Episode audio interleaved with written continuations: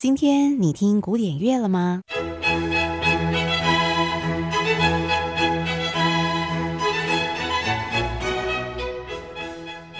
？Classical Today，和您分享古典音乐历史上的一天。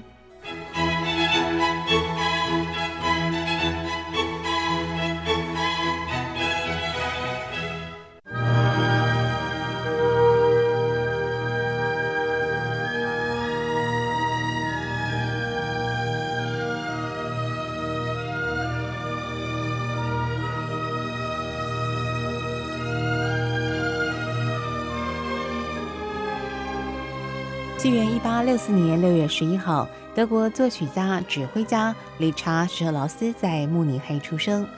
父亲是法国号的演奏家，因此从小便开始学习音乐。在一八九零年，理查·舍劳斯以两首交响诗《唐衡》《死与变容》打开了他的音乐事业知名度。之后也尝试歌剧的创作。理查·舍劳斯喜欢用音乐来说故事。他曾经表示，声音才是表达真实事物的重要媒介，也是浪漫乐派的最后一位代表性的作家。接下来我们来欣赏的是理查·哲劳斯非常知名的交响诗作品《查拉图斯特如是说》。